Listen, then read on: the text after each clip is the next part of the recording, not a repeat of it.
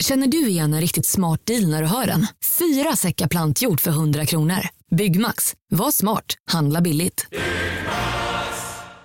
Hej, Susanne Axel här. När du gör som jag och listar dig på en av Krys vårdcentraler får du en fast läkarkontakt som kan din sjukdomshistoria. Du får träffa erfarna specialister, tillgång till lättakuten och så kan du chatta med vårdpersonalen. Så gör ditt viktigaste val idag, lista dig hos Kry.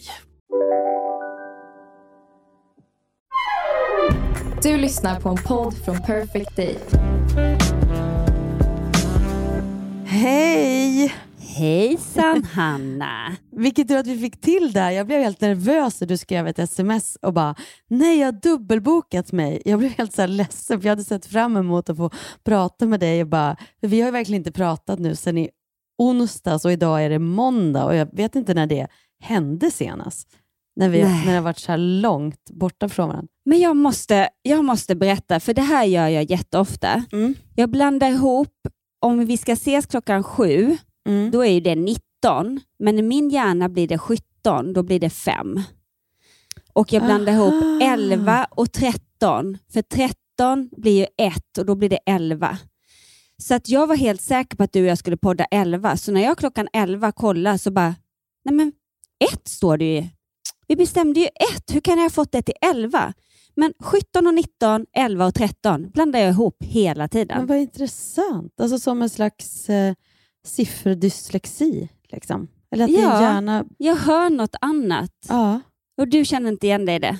Nej, det gör jag inte. Men däremot så är det ju så här för mig att jag är ju, jag är ju planeringarnas... Alltså jag skriver så mycket listor och jag skriver upp allting. Jag, har, jag måste ha en, jag har en analog så här, familjekalender på väggen, verkligen. Och den måste jag ha. Jag kan inte ha bara en kalender i telefonen eller sånt. Jag måste verkligen...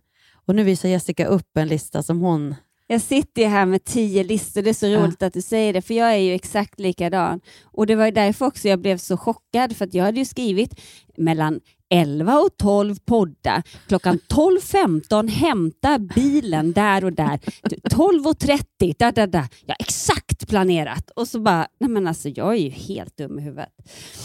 Men det gick att styra om och nu hörs vi en timme sent, men ändå. Ja, men och hur mår du? Gud, det känns så konstigt att vara ute på turné utan dig. Jag saknar dig. Det gör vi allihopa. Det ska du verkligen ja, veta. gulle. Och, och eh, det är så fint för både du och eh, Ubbe skickar ju eh, jag är ju med i en tråd fortfarande där det Mm. kommer lite meddelanden om koder och så skickar han lite bilder som han har tagit Mm. typ när jag ligger på en lös penis som är med i föreställningen.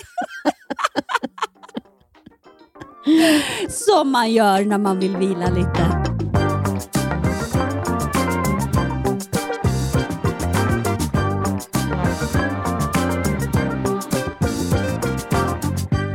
Nog pratat om det, för jag fattar att ni saknar mig. Gulliga. Mm. Men berätta om, för jag, det var ju också en stor del som var lite jobbig, att, att det skulle vara så kul att följa med till Norge. Mm. Hur var det? Liksom? Hur var, berätta allt. Åh herregud. Och det är så knasigt för att vi har ju precis kommit hem. Vi har ju varit alltså Norge, Norge, Alingsås, Bollnäs dubbla föreställningar, där jag, liksom min gamla hemstad och sen Eskilstuna igår. Så att det har liksom varit så otroligt mycket intryck. Men Norge var ju, de föreställningarna, alltså folk skrek.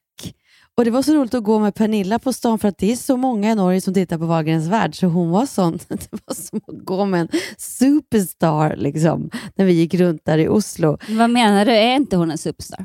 Jo, jo men absolut, absolut. Men det kanske är så att, jag vet inte, att svenskar är mer vana att se henne eller när man liksom, ja, det var bara, det var bara liksom, för att vara en stor Jo, men så måste det ju vara såklart. Ja, och så till Stockholm när man går med henne är det ingen som direkt höjer ögonbrynen sådär kanske, men i Oslo som ändå är en stor stad så var det liksom, åh Pernilla Wahlgren, alltså Pernille! Men och stor, stor, långa köer och publiken var helt extas. Alltså, vi var ju lite rädda att de inte skulle skratta åt saker eller liksom inte fatta, men de skrattade. Det var, det var helt galet. Vi var alltså. rädda att norrmännen inte skulle fatta. Nej men inte så, men du vet referenser som är svenska. Men så bytte vi ut också så, lite sådana så här, där vi skämtar om svenska gamla kändisar, kanske på 90-talet eller tv-program. Då bytte vi ut liksom till norska liknande. Så det blev ju, äh, det var så, såna succéföreställningar när man liksom flyger efteråt. Det var, jag tror också att i och med att vi inte har kört föreställningen alls i Norge så var det liksom lite känslan av när vi gjorde dem den allra första vändan i Sverige när ingen visste vart det skulle ta vägen. Eh, Mm. Det vet ju inte så många nu heller. Jo, det vet många, för många har sett den. Men man har, vi har ju i alla fall hållit det här att inte folk lägger ut vad som händer under själva showen. För det finns ju ganska mycket överraskningsmoment i den här föreställningen. Och Det var så uppenbart Ja. där att ingen visste alls vart det skulle ta vägen. Så att det var... Ja, men det var verkligen fantastisk respons. Och Sen så bodde vi då på Petter Stordalens absolut nyaste hotell i Oslo. Och hur var det? Ja, men det var ju fantastiskt eh, fint hotell. Väldigt så här, varenda detalj uttänkt och det var en byggnad som var från 30-talet och allting andades liksom 30-tal och, och den eran. Det var jättefint och snyggt liksom alltihopa. Och då på första kvällen när vi kom, då skulle det invigas det hotellet. Eh, och då trodde vi så här, åh, vi, och vi var bjudna på den här festen och det var Great Gatsby-tema så att vi hade ju varit, eh, jag och Pernilla, och hittat ut lite outfits på så här SVTs eh, kostymförråd och eh, tagit med lite I- i Sverige? I Sverige, ja. För- precis. Ja, För det var ju första SVT kvällen. i Norge. Nej, inte, nej, inte norska SVT. Men eh, ja, och så att vi var så här, åh, vi ska gå liksom på den här invigningen, vad spännande, vad kul.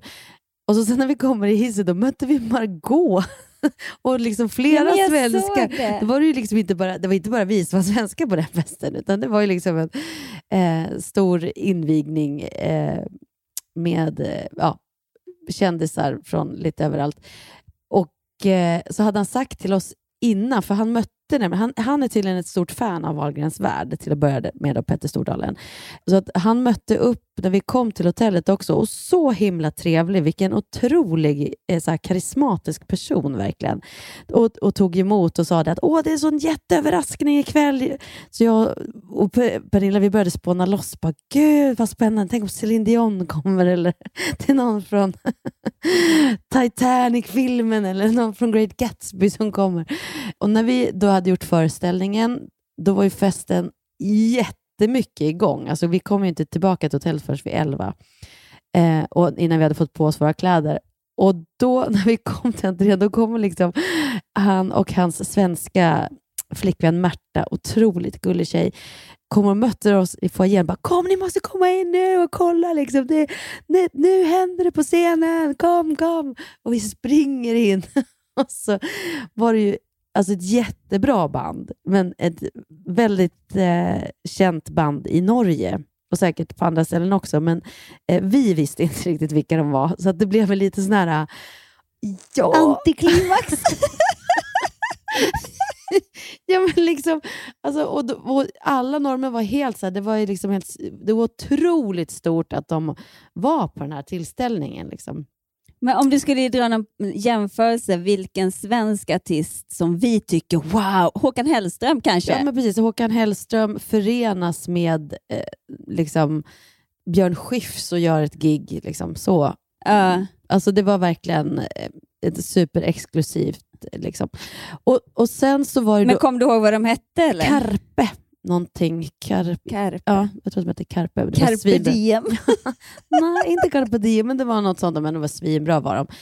Eh, men sen var det ju, men klockan var ju liksom redan elva vi, när vi kom och sen var det burlesktema, så massa så burleskuppträdanden och nere, man gick ner i en källare, där var det liksom dekadent, eh, alltså men snyggt och väldigt så här bjussigt. Så att vi, vi var ju kvar där ett tag och så sen så gick vi och sov och så hade vi vår andra föreställning, också helt galen. Och då eh, hörde Elisabeth Andreasen av sig och så tog vi. För, förlåt att Ja. jag avbryter, men Nej. hade ni dubbla i Norge? Nej, vi hade ju en, enkla. Nej, att, en varje dag. så att det var skönt. det som var så lyxigt också, att få sova ut, kunna liksom se lite av Oslo. Ja, då kunde man ändå gå på festen och, och liksom slappna av i det. Ja, och så sova ut och så sen gå och ha en till föreställning på kvällen. Vid åtta började vi. Så det blev ju liksom... Och så, Elisabeth Andreasson, jag avbröt Ja. dig, förlåt. nej men för att Pernilla hon har jobbat förut eh, och hon Mm. var och såg vår första show, Kort, glad och tacksam, och gillade den jättemycket. Så hon bara, ja, jag hörde att ni var i Norge, vill ni ses efteråt? För då gjorde hon Chess där. Och det var så Ah. mysigt. Och så fick vi, vi bara, då, bara satt och tog en cola, zero efter föreställningen. Men så Hon himla verkar mysigt. så himla gullig. Otroligt gullig. Och hon berättade liksom att hon hade mist sin man för två år sedan. Och, men, ja, men prata om det, liksom den andra fasen i livet där hon befann sig. Men hon eh, hade liksom hade, ja, hon var liksom så himla på. Man kände så här att hon bara, allt, man kommer igenom allt. Man, man tar sig igenom allt. Jag fick sån, det var så härlig känsla. liksom. 64 år och bara verkligen så still going strong. Och varit igenom, jag tror hon miste båda sina föräldrar också typ året efter. Hon har varit med om så mycket så förluster och verkligen uttryckte det. Men hon pratade mycket om det här, liksom hur man, man, bara, man tar sig igenom. Liksom. Och vips är man... Livet är underbart. Liksom. Det finns så mycket att Mm. glädja sig över. Hon var, det var så inspirerande möte. Sen så vaknade vi upp dagen efter och åkte till Allingsås då och hade världens så dundergig där också på ett jätteställe. Men skulle inte ni på brunch också hemma Ja, hos Petter gud, jag Stordalen? missade ju den, den stora grejen. Vi var ju på brunch hos Petter Stordalen. Ja. Herregud, hur kunde jag Hemma liksom hos honom, Hemma liksom. hos honom. Och Märta då, som också bor där. Nej, men det var... Mm. Nej, men Jessica, jag vet inte. Det var som att komma hem till typ Elvis. Nej, men, alltså, det, var så, det var så ett stort hus och det var så jäkla häftigt. Om man tänker att han är väldigt karismatisk som person eh, så var hemmet precis likadant. Alltså, det var konstverk överallt. Så här, spektakulära, ashäftiga och ändå var det så här varmt, eh, personligt. Ja, det var så läckert hus och hur stort som helst. Och Jag tror han hade fyra walk-in closets. Liksom. Herregud. Och- och hans tjej, är det någon ny tjej? För han har väl barn också? Han har varit gift och har barn med någon annan, eller? Precis, och sen var han väl eh, tillsammans länge med, eh, ja, nu kommer jag inte ihåg vad hon heter, men eh, en norska. Och nu har han då en svensk tjej som heter Märta. De har varit tillsammans i tror jag, två år eller tre. Något sånt. Två. Mm. Det var, det var så, det var så, de var så generösa och det var så bjussigt. Och så hade de en stjärnkock som hade gjort ordning den här brunchen. Så det var liksom det var så extravagant allt. Det var liksom eh, svam, vad heter det, omelett med tryffel och det var hummer. Och det, var, det, var så gott, så gott. Men Märta var så rolig, hon hade bott där i två år och hon bara, ja, det är vissa rum som jag inte har varit i. Liksom Nej. som vi inte använder. Man bara, vi är bara typ i köket. så de, de så väldigt jordnära men också så otroligt udda tillvaro. Och, ja, men väldigt, väldigt fint hus och låg vid vatten och var så här dröm, ja, men drömmigt. Helt klart. Men fick ni gå husesyn? Ja, vi fick gå husesyn. Hur lång tid tog det att gå runt hela huset? Vi var inte på alla våningar, men vi var nere i källaren då, där de har ett litet spa. som inte var så litet. då. Och det var, ja, det var... Man förstår att man vill bo där om man säger så. Men jag tycker också att det var... Sen så att du pratade, det var mycket skratt och liksom, han känns ju väldigt jordnära och de var väldigt, väldigt fina med varandra. Och, Och vad tyckte de om föreställningen då? Nej, men de skulle ju komma på kvällen, men de ställde in. Eh, De, han skulle vara i något, det blev något krismöte där, så att eh, de kom aldrig. Tur för er! Tur för oss! Eftersom du drivs lite med honom i showen. Fast det är med Ja. kärlek. Det är med kärlek. Men det var ganska kul när vi, Pernilla sa det då dagen när vi, när vi anlände till hotellet. Bara, ja, vi gör ju det i showen. Han bara, va? Gör ni mig i showen? Ja, precis. Och så, så hon bara, det handlar inte om människor som har hybris. Ja, men jag har ju icke hybris. men det har han ju inte. Jag förstår, alltså verkligen. Nej, efter- och sen avbokade han. och sen har han Nej, men han var väldigt rolig. Men han har icke hybris. Nej, alltså, alltså, Nej, jag vill inte komma och titta på er now. Nej, men han var otroligt... Han pratade väldigt eh, mycket om eh, liksom, ja, men bra, bra liksom fötterna på jorden och vettiga åsikter. Och, eh, ja, men pratade mycket om så här, vad han, han tjänar ju så otroligt mycket och han, vikten av att han vill liksom betala skatt eh, där han bor och, i, liksom, och ge tillbaka till samhället. Att, så här, Mm. Gud, hade inte jag vuxit upp här så hade jag inte kunnat haft möjligheten att göra det jag har gjort. Liksom. Eh, så varför skulle jag dra till Monaco och inte betala skatt och ge tillbaka? Ja. Men, men, det var, men just det där var väldigt roligt. Vi bröt ju vi ihop lite grann, för det är ju bara typ någon som har hybris på riktigt som säger att de inte har hybris. Men, men då rättar han sig bara, ja, alltså, jag menar ju det, här, alltså, ikväll på festen, då kommer jag ha till att ha hybris. För då ska det vara extravagant och sånt.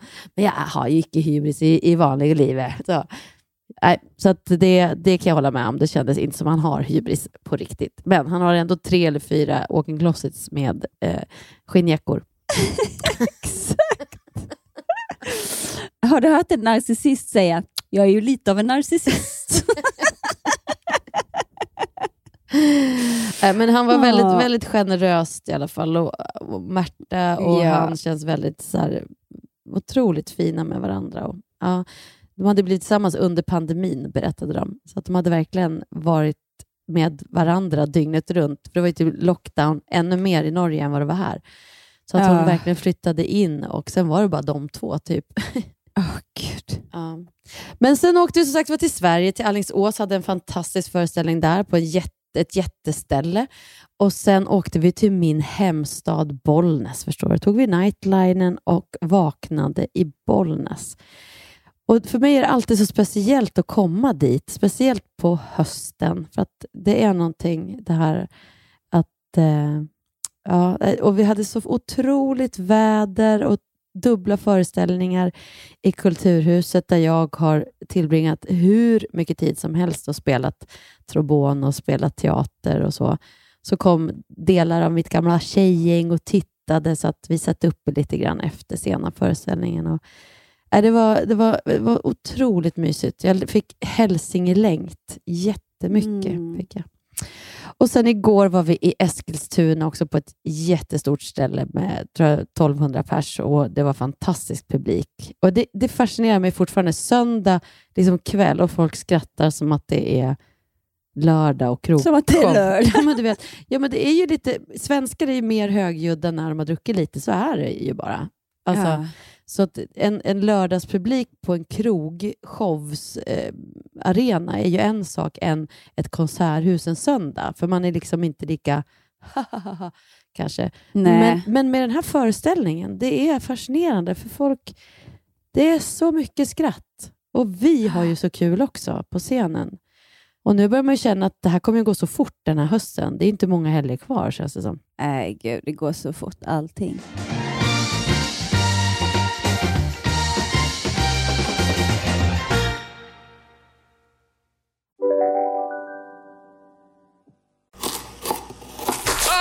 Dåliga vibrationer är att skära av sig tummen i köket. Ja! Bra vibrationer är att du har en tumme till och kan scrolla vidare. Få bra vibrationer med Vimla.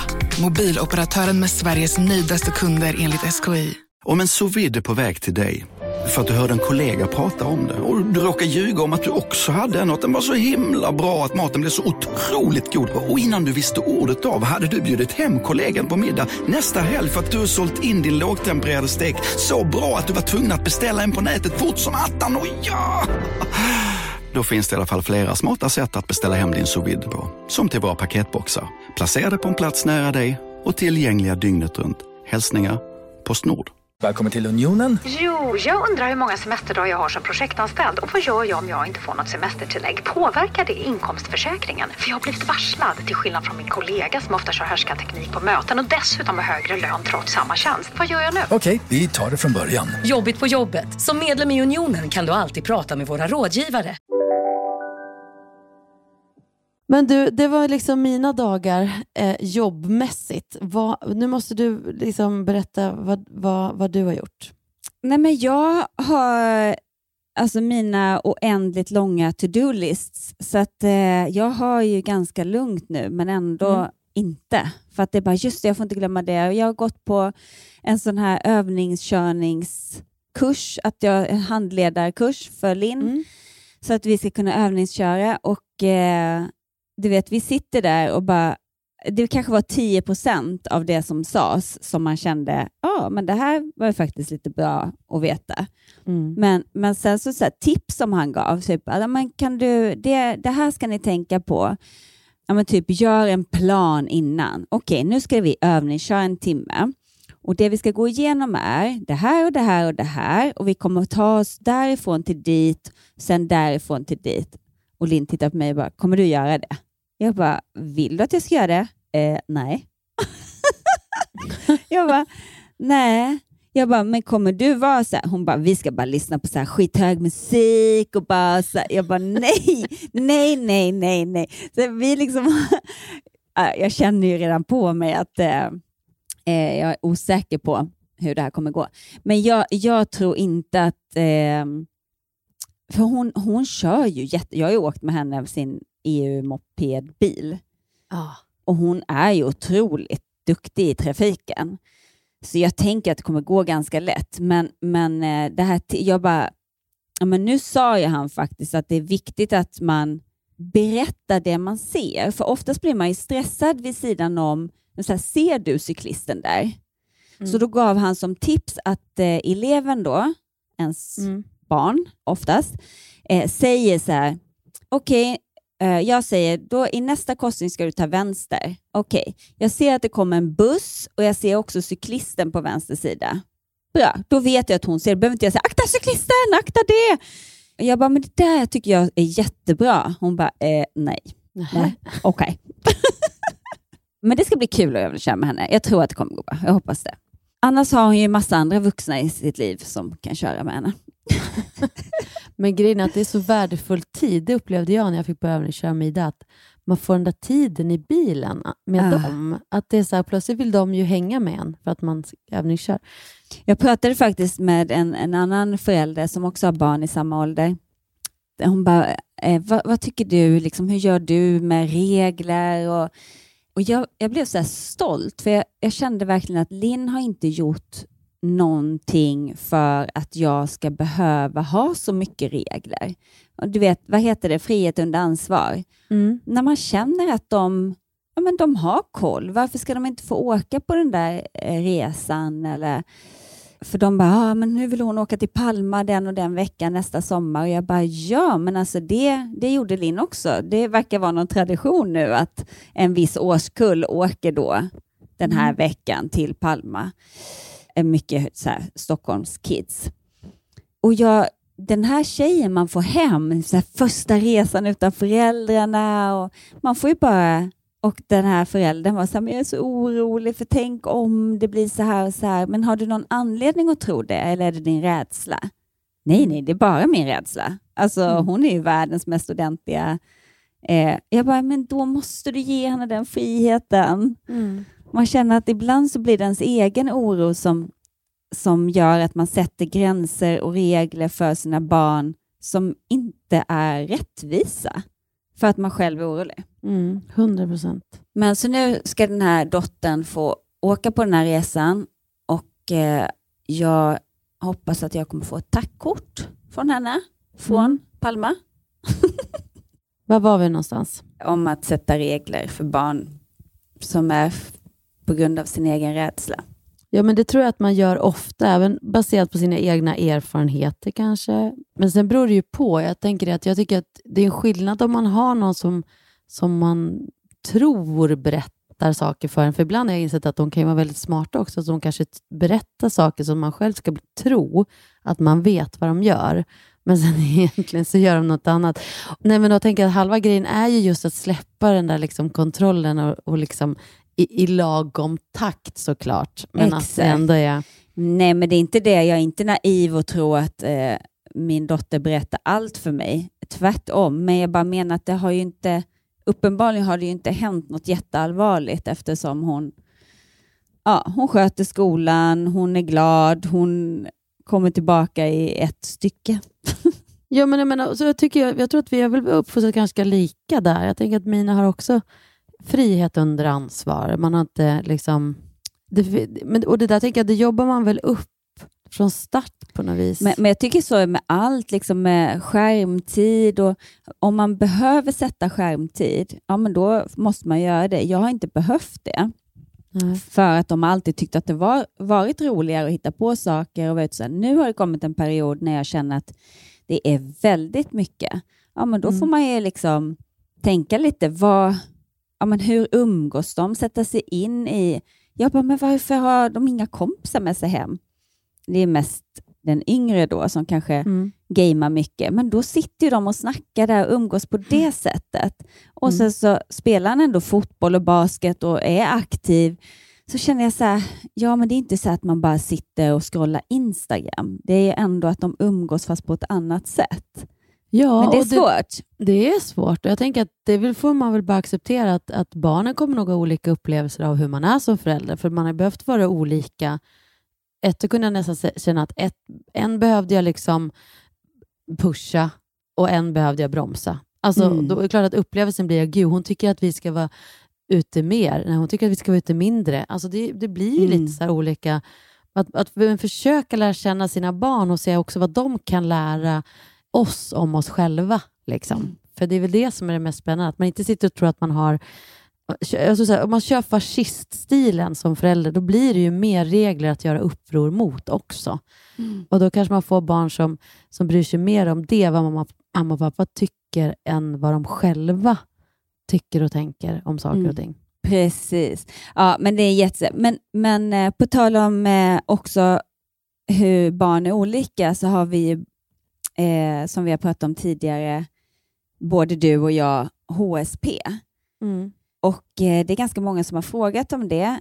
Och den här eh, Instagram-kontot som, vi, eh, som du tipsade om från början, som jag är helt förälskad i, Orkidébarn Sverige, Mm. hon har skrivit till oss och eh, vill jättegärna gästa oss. Och det tyckte vi ju vi var en bra idé. Det är att- jättekul. Ja, och eh, då kan man prata liksom om, om vad HSP är, liksom om relationer, barn och HSP och HSP på jobbet. Och det finns ju hur mycket som helst att prata om. Så vi försöker nu hitta ett datum där hon kommer att gästa oss. Och Mm. du hade fått något mejl också. Men det var en som skrev här i alla fall att de tyckte så mycket om hur du resonerade eh, om hur alla i tonåren har sina bekymmer och mår dåligt, även om vissa lägger på en attityd för att dölja det. Jag Mm. har själv en tonåring och jag ska inte gå in på hennes problematik. Men hon och så många av hennes jämnåriga, jämnåriga mår ju så dåligt. Det är till exempel prestationsångest, rädsla att vara utanför och inte passa in, oro för om man ska vara ensam eller hitta någon att älska. Man känner att man inte är söt eller smal nog, social ångest. Jättejobbigt som mamma och kompis till andra mammor att se och höra hur ungdomarna ha, har det. Tusen tack för er bra podd. Och Jag tänker att, att det är ju så, men kanske också att, att våra unga pratar med, för alla de här sakerna är ju också någonting som vi hade, tänker jag, bara att vi inte visste att det hette social fobi. Men man tänker hur rädd man kunde vara genom att gå i, i korridoren vid niornas skåp när man själv gick i sjuan. Och om man börjar gå tillbaka till sin egen skolålder så tänker jag att det fanns mycket Alltså, vi tänker så här att Åh, de mår sämre nu. På, i, I viss mån tror jag att de kanske gör det för att det finns, de får mycket mer av världssamvete på sina axlar liksom, och de kan inte blunda för det. Och att man rör sig mindre och man vet att man mår sämre om man rör sig mindre. Och det här sociala umgänget som vi på något vis var tvungna att, att träna oss i, blir de inte lika tränade i om man har svårigheter för det och då blir man ju inte heller liksom det är också någonting som, som gör en lycklig att, att ändå ha relationer. Eh, så att till, på vissa sätt så är det klart att, med, att de mår sämre eh, och vi har det här diagnossamhället och alltihopa. Men, men jag tänker också att det som är positivt många pratar om det med oss, sina föräldrar och, och vänner till föräldrar och så vidare. Eh, och där tänker jag är skillnaden ändå, för att vi mådde också dåligt, men vi pratade inte om det på samma Mm. sätt. För jag menar, så många vänner vi har och själva har haft, om du tittar på vår föräldrageneration, så är det väl inte så att några mammor, det var många mammor som hade ätstörningar där Ja. också. Bara att de inte pratade om det. De bara bantade konstant. De pratade liksom inte om hur dåligt de mådde av det. Nej, totally agree.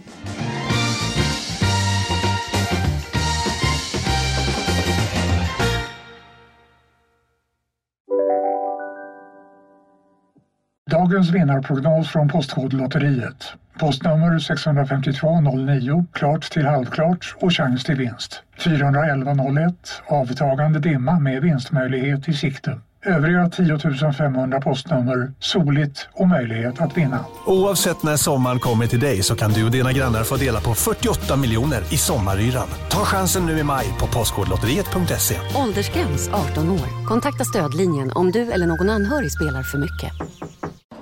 Kolla menyn. Vadå? Kan det stämma? 12 köttbullar med mos för 32 spänn. Mm. Otroligt! Då får det bli efterrätt också. Lätt! Onsdagar är happy days på IKEA. Fram till 31 maj äter du som är eller blir IKEA Family-medlem alla varmrätter till halva priset. Vi ses i restaurangen på IKEA. En nyhet. Nu kan du teckna livförsäkring hos Trygg-Hansa. Den ger dina nära ersättning som kan användas på det sätt som hjälper bäst. En försäkring för dig och till de som älskar dig. Läs mer och teckna på trygghansa.se. Trygg Hansa. Trygghet för livet. Men apropå det HSP så har vi fått också frågor om så här, liksom att, att folk är så glada att vi tar upp det här och att vi, vi pratar om det som en så här självklarhet. Ja, vi är det. Och då, några har frågat så här, bara, men hur vet man om man är det? Och, och så. Jag har hittat ett, ett test som eh, tar fem minuter att få svar på om du är högkänslig. Jag tänkte att om jag ställer de här frågorna, det är 27 frågor, och så kan du och jag prata om dem. Eh, och ni kan bara söka HSP-test på nätet om ni vill göra det skriftligt. Eller så kan ni bara resonera kring de här frågorna ni också, om vi tar upp dem nu då. Jag blir lätt överlastad av starka sinnesintryck. Ja. Ja, samma här. Jag lägger märke till subtila detaljer i min omgivning. Ja. Ja. Vill du att jag gör något inlägg där? Ja, på du de får här gärna. två? Ja, gör det. För på den första, eh, alltså jag har extremt bra luktsinne och tycker det är jättejobbigt med starka dofter. Och eh, ja, men du vet, för höga ljud, alltså jag måste få lugn och ro, det får inte vara liksom för mycket ljud och, och eh, ja, jag blir väldigt hjärntrött om det blir för mycket sorl. Men det här andra, detaljer, det var så roligt för vi var på en föreställning på Intiman som heter Sviten. Ja, åh, den. Och, och det, ja, det var jättespännande. Och, eh, ja, men då kunde jag liksom så här detaljer som ingen annan hade tänkt på. Bara, va? Jaha.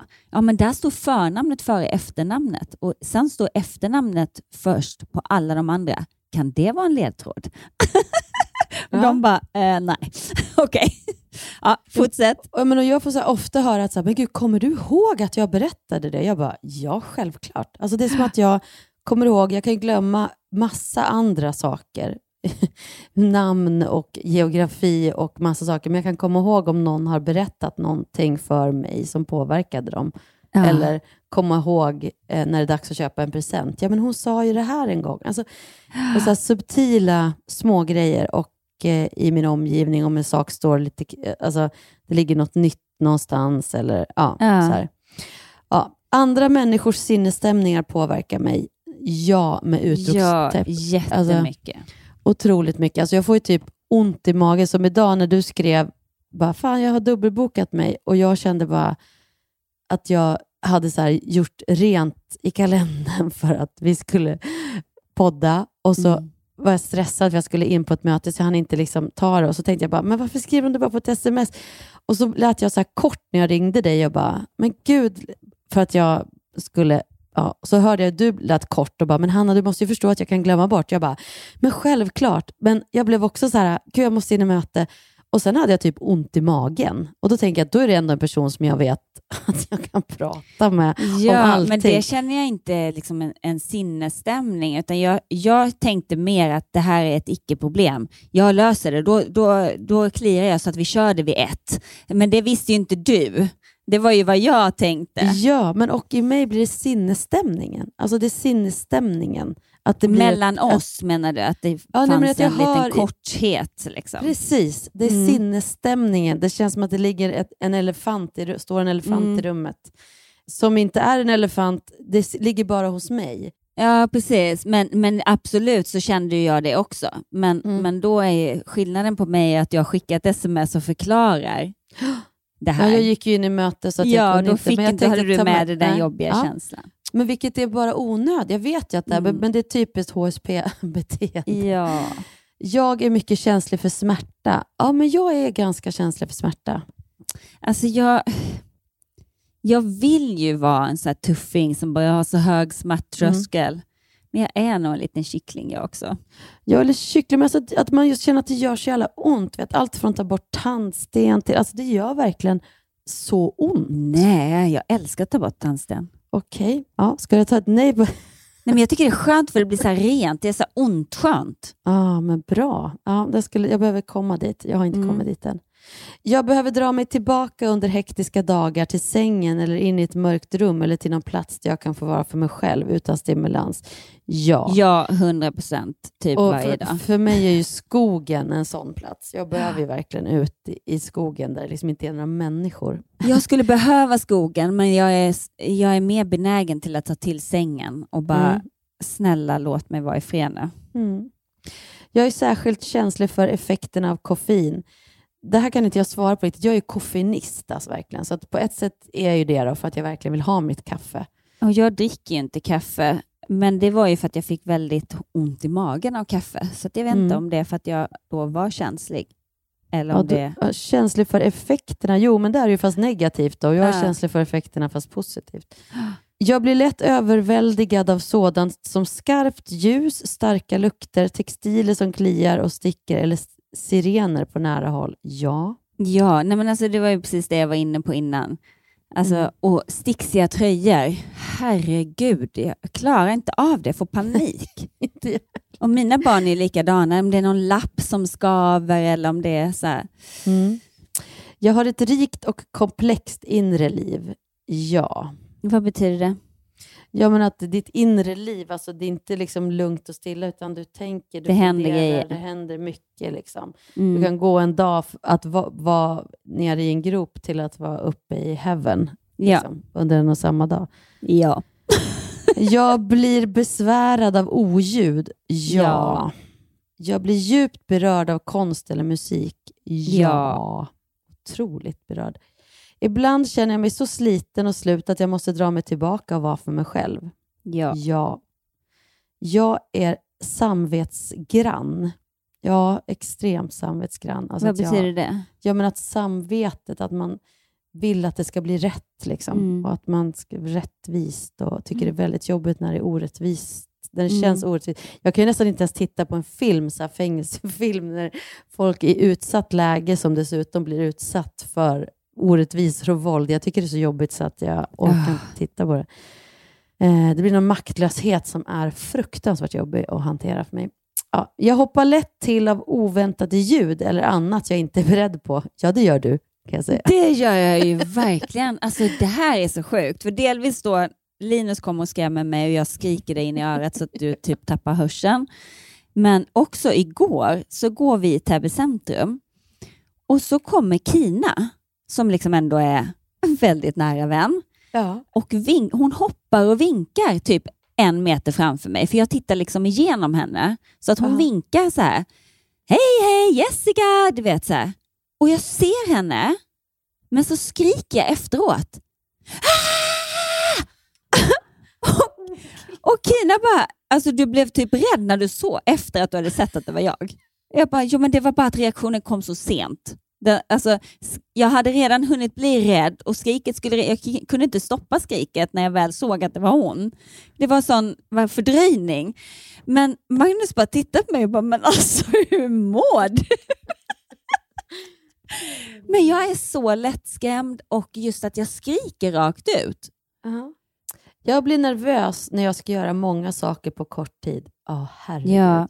Och idag var en sån dag när man bara har så här to-do-list som bara ding, ding, ding, Ja. allting bara är efter varandra och jag skulle göra en pitch på engelska och jag typ grät för att jag kände att jag, jag pallar Mm. inte det här. Jag är så dålig på att prata engelska och det här kommer inte bli bra. Varför, varför ska jag ens göra det här? Jag liksom tappar all självförtroende Mm. och liksom vill inte och Magnus försökte så peppa mig. Han bara, men du är grym och det här kommer gå jättebra. Jag vet, du är, du är så jävla bra. Jag bara, men du, och jag bara kände, du, du försöker bara peppa mig nu och säga saker du tror att jag vill höra. Men eh, jag är värdelös. Det är jättegulligt att du försöker få mig att känna mig att jag inte är värdelös, men jag är värdelös. Och sen just att ringa upp och ta det där samtalet. Och, ja, men jag gjorde det och det gick jättebra. Så återigen, Magnus hade rätt. Jag är grym och hur känner du på det sättet att du blir nervös av att ha massa grejer? Att du blir stressad? Ja, jättestressad. Jag märker att mitt humör då, det är som att då kan det bli sådär att, och det vet jag, att då, då, då, jag märker att jag blir liksom lite stingslig och bara, nej men det, så jag behöver liksom, jag måste ha marginal, till exempel om jag ska på ett möte, då måste jag verkligen ha marginal till nästa, för att, så här, att jag är lugn och ro, hinner hitta en parkering. Annars är det som att hela systemet går igång. Liksom. Okej, nästa. När människor inte trivs i sin fysiska miljö brukar jag veta vad som behöver göras för att de ska få det mer bekvämt. Ja. Mm, jo, men det kan jag vara en sån här... Fysiska miljöer, du menar, menar du så här, åh, flytta soffan dit istället? Ja, men liksom så att man kan ändra belysningen eller föreslå en annan sittplats. Alltså, du du verkligen så här... Du, det är ditt jobb att få folk att trivas i en fysisk miljö. I sminkstolen. Alla trivs ju hos dig.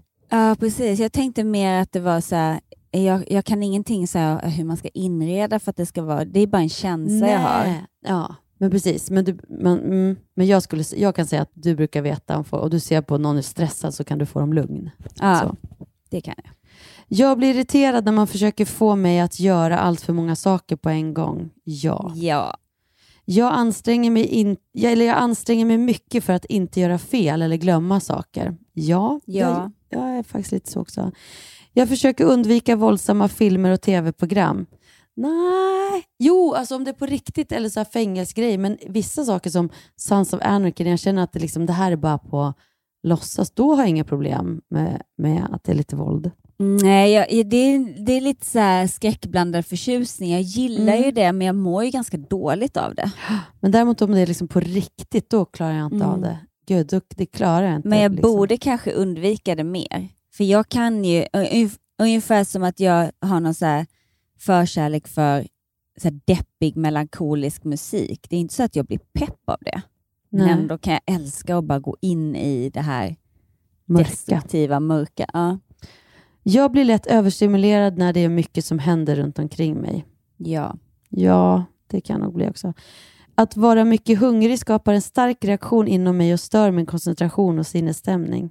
Ja, jag är ju lite så att det kan... Men vänta, vad intressant, för jag är ju alltid hungrig. Jag går ju alltid och liksom, jag, jag skulle ju må bäst om jag fick äta typ var tredje timme. Mm.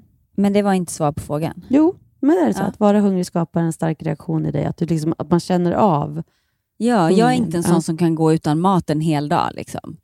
Inte jag heller. Eller jag mår väldigt dåligt när, jag, när det blir så. Mm. Jag blir omskakad av förändringar i mitt liv. Men både och. Det Både och. Jag är inte typ- så rädd för förändringar, måste Nej, jag säga. inte jag heller. Fast jag är ju, fast både och.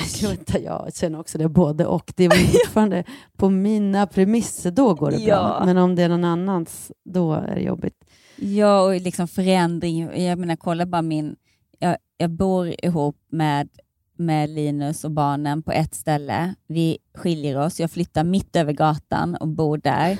Träffar Magnus, flyttar 100 meter längre bort. Det är liksom min comfort zone. Ja. Så att wow, vilken förändring. Nej, men då, jag måste ha någonting som är tryggt. Liksom. Ja. Det här området eller... Ja. Jag lägger märke till och uppskattar finstämda och utsökta dofter, smaker, ljud och konstverk. Ja. Ja. Jag mår dåligt av att ha många bollar i luften samtidigt. Ja. Ja, det gör jag också. Att ordna mitt liv så att jag undviker upprörande eller överraskande situationer har hög prioritet i mitt liv. Ja. Det har jag blivit, det, just nu känns det som att jag inte blir så påverkad av det. Jag kan hålla mig själv lugn. Det här vi har pratat om. Absorbera eller observera. Jag lyckas observera mer än absorbera. Så då, då tycker inte jag det är så jobbigt när det sker en massa... eh, Så, Nej, och jag liksom. skulle precis säga det också, att det är en mognadssak. Det är en mognad det och övning. Ja, men, men eh, för tio år sedan, då hade jag inte det. Nej, inte jag heller.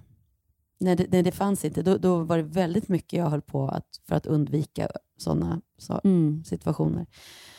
Jag störs av intensiva stimuli såsom höga ljud eller kaotiska scener. Ja, Ja, men det har väl redan varit Ja, det känns som det. När jag måste konkurrera eller bli observerad medan jag upp, utför en uppgift blir jag så nervös eller skakig att det går mycket sämre än vad det annars skulle göra. 100 Ja. procent. 100 procent. Alltså jag, jag tror att jag aldrig har fått ett jobb på en så regelrätt audition eller provfilmning. Då har det Mm. varit när jag är trygg för att jag typ vet att den här regissören vill jobba med mig eller att jag Mm. vet att jag känner dem som är där. Alltså, jag behö- det är bara då jag typ har fått jobb, för att jag blir så nervös annars så att jag kan inte prestera. Liksom. Jag presterar, underpresterar jättemycket. Så att, ja. Men jag har ju stått och sminkat så in i tv och haft sån hjärtklappning och bara skakat i händerna för att jag varit så nervös. Men sen hittat, för det var eh, när vi gjorde vardagspuls med Kristin, då fick Kristin mig lugn. Vi har sminkat henne tusen gånger och så gick det ändå bra. Men inför så kände jag bara så här, varför utsätter jag mig för det här? Mm. Okej, när jag var barn uppfattade mina föräldrar eller lärare mig som känslig eller blyg. Här, jag har ju fått höra att gud varför är du så känslig? Är du så känslig? Men jag var ju absolut inte blyg. Jag var ju en väldigt utåtagerande unge. Men jag, på insidan var det kaos ändå. Jag kände mig ju aldrig så att jag liksom var utåtagerande. Men jag menar känslig på det sättet att allt gick ju in liksom, i mig. Jag, jag har ett minne från när jag gick eh, kanske fyran eller någonting. Och, och jag har alltid fått höra så här, ah, men Jessica hon är lite blyg, hon är lite blyg. Och det är också så här, som vi har pratat om tidigare, att, att man inte ska säga om sina barn att de är blyga inför barnet. För att det blir en stämpel som man tar med sig hela livet. Att, att får man höra under hela sin uppväxt att hon är blyg, hon är blyg, då blir det så här, "Jaha, jag är blyg. Eh, Mm. Och jag var kanske lite blyg, men man får ändå försöka hjälpa någon som är lite blyg istället för att tala om att den är blyg. Men då Mm. kommer jag ihåg att en lärare sa till mig, för att jag, jag fick en fråga, och så pratade jag så här jättetyst. Bara, vad sa du? Och så skulle jag försöka prata lite högre och jag fick panik.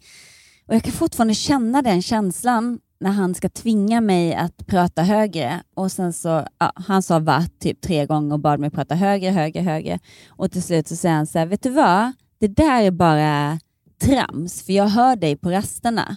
Då har du inga problem att prata som man hör. Så vad är problemet? Varför kan du inte prata som man hör i klassrummet? Och jag vet, för jag var ju inte blyg liksom med mina kompisar. Nej, där du var trygg. Där var jag trygg. Men i klassrummet var det läskigt. Mm, ja, men då kunde föräldrar och lärare uppfatta dig som blyg. Ja. Men, ja, men vi har ju ja på, på 99 procent av frågorna till exempel i det här. Men, var det alla frågorna? Ja, det här var 27 frågor. Ja, men jag har ju sen vi började prata om det här i podden också många vänner, bekanta som bara “Gud, jag lyssnade på er podd och fast jag är ju också HSP” och då kan jag känna så här “I know”. För oftast känner man ju igen likasinnade som kanske inte har tänkt på det själva. Eller... Så det, det här är ju verkligen superspännande Mm. ämne och ni som inte vet om ni är HSP men kanske misstänker att ni är HSP, gör gärna det här testet. För det Mm. som känns skönt när man någonstans har förstått att man inte är ensam och att man eh, att det finns en förklaring till att det är helt normalt att känna så. Det är helt normalt att bli trött över de här sakerna eller det är helt normalt att välja bort det här och det här för Mm. att konsekvensen om jag gör det blir för jobbig. Då behöver man inte hålla på och förklara sig för alla. Nej, och framförallt så att, att, att om man har, ser sig att sina barn har det, att, att de får känna att någon förstår dem. För tänk Mm. om man hade blivit lite förstådd när man var liten, när man liksom inte förstod själv vad det var som Exakt. hände. Att man, att man upplevde att man upplevde så mycket saker som ingen annan upplevde runt omkring och såg så mycket saker. Och när, andra, när, när vuxna kunde säga till mig att, att de inte mådde så som jag såg att de mådde, det tyckte jag var jätte, Mm. jättejobbigt. Exakt. Ja, men, men det måste vi nog sluta. Jag, Ja, men du, kan vi bara, apropå det, så har ju jag fått uppleva en mäktig grej i helgen som mamma. Ida var med i Dubbeldo tillsammans med Martin. Jag såg det. Men alltså hon var så bra. Och så satt de med Ja. Nanne och Charlie, vilket är jätteroligt, för Charlie var ju liksom barnvakt till Ida och Love och Saga när han pluggade till förskollärare. Så han Ah. var ju så, så under säkert tre års tid, liksom, fyra år. Åh, fint. Ba- Så att, och så att de skulle sitta tillsammans. Men den låten hon gjorde där, alltså med Martin, Ironic, jag tyckte det, det blev så himla bra version. Ja, och Mart, eller Martin säger Magnus bara wow, jäklar, jag hade ingen aning om att hon var så bra. Jag bara jo, men du måste lyssna på hennes, hon skriver ju egna låtar. Så skulle jag Mm. leta upp det, men jag hittade inte. Det finns inte på Spotify eller? Nej, inte hennes egna än, utan då är det Paraplyband som hennes band heter. Jaha, då ska jag söka på det. Ja, det, det, blev så, det var så fint och då som högkänslig mamma se Mm. sitt barn sitta och våga sitta där och sjunga med sin stämma som liksom går rakt in i, i min själ. Det var liksom mäktig upplevelse. Men det var faktiskt så gulligt, för Magnus sa det, han bara, jag vet inte, jag har ju inte så bra koll, men, men visst var det där något extra liksom. Det bara gick rakt in i hjärtat. Jag bara, eh, kolla gåshuden på min arm.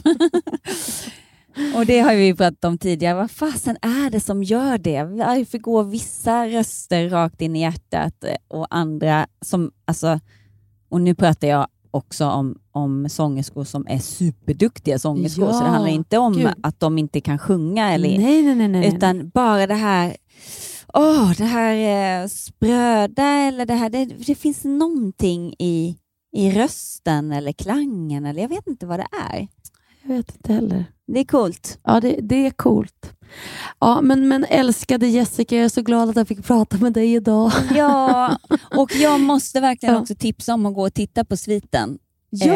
Eh, som är, jag tror att det är Denise Rudberg som har skrivit den. Och sen är, den är Mm. liksom, om man inte är så van vid att kolla på föreställningar så är det typ som att kolla på en eh, film, fast på scen. Det är Ah, rätt coolt. Spännande. Och det, vilken teater gick den på?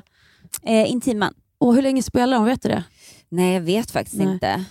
Det skulle vara kul att hinna se, men nu, jag, nu, nu, nu är man bara hemma så få dagar i veckan här, några Ja. veckor framåt. Så att man, men en barnfri vecka kanske jag ska hinna. Men du, vi hörs snart. Det, det gör vi. Puss och kram. Puss, hej. Hej då.